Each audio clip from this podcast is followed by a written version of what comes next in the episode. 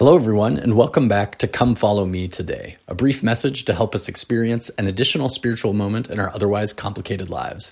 My name is Caleb Sanford, and thank you for joining me as we accept Christ's invitation to follow him today.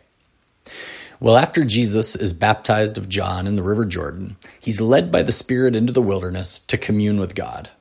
In addition to fighting God in the wilderness, though, Jesus also encounters the devil. Quote, and when he had fasted 40 days and 40 nights, he was an hungered. And when the tempter came to him, he said, If thou be the Son of God, command that these stones be made bread.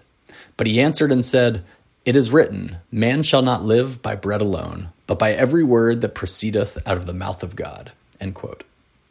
Jesus is then taken to the pinnacle of the temple in Jerusalem, and the devil tells him he should jump off the tower because angels of God will carry him if he's really the Son of God. Quote, and Jesus said unto him, it is written again, Thou shalt not tempt the Lord thy God.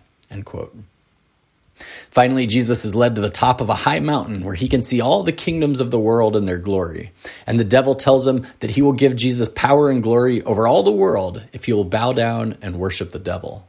Quote, Then saith Jesus unto him, Get thee hence, Satan, for it is written, Thou shalt worship the Lord thy God, and him only shalt thou serve.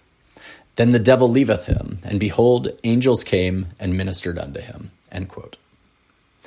So, what do we learn from this experience of Jesus in the wilderness? First, I think it's important to recognize that Jesus Christ himself, just like you and me, experienced temptation. And he went on to save the world. Like Jesus, we're all going to be tempted in various ways throughout our lives also. And that's okay, that's normal. We shouldn't feel bad or guilty because of our individual temptations. There's nothing we can do about it. We can still serve each other, though, and contribute to the kingdom of God just like Christ did. The real question is how we react when faced with temptation. Jesus was faced with several different types of temptation. First, physical desires. He was hungry. You and I may face different physical temptations. Christ's response Man shall not live by bread alone, but by every word that proceedeth out of the mouth of God. Jesus was able to satisfy his physical cravings, or at least lessen them, by focusing on spiritual things. Then Jesus was tempted with abusing his status as the Son of God. Jump off this tower and the angels will catch you. He recognized the importance of not being prideful about his gifts and divine nature or using them inappropriate. Quote, Thou shalt not tempt the Lord thy God. Finally, Jesus was tempted with political and social power and glory. The devil promised to make him an influencer over many. And all Jesus had to do in exchange was give up his soul. Quote, Get thee hence, Satan, for it is written, Thou shalt worship the Lord thy God, and him only shalt thou serve. I think you and I experience these same types of temptations. We're tempted to abuse our bodies in various ways. We're tempted to be prideful of the divine gifts we've been given and to use them in inappropriate situations. And we're tempted to want social and political power, notoriety, or maybe just recognition. Well, Jesus asks us to follow him and do the things that we've seen him do. I believe that this story made the cut in the New Testament to show us that we can overcome our temptations also.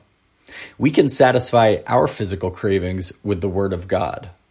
We can recognize the need to be humble about our divine gifts and only use them when appropriate. And we can remember that being an influencer and receiving praise from the world is not nearly as important as receiving praise from our God for choosing the right.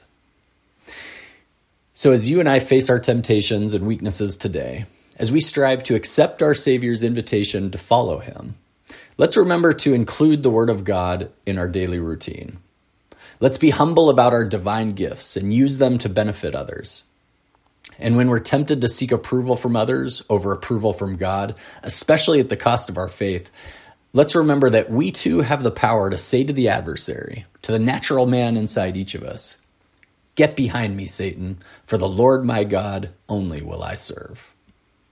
Thank you for listening today, and I'll see you next time.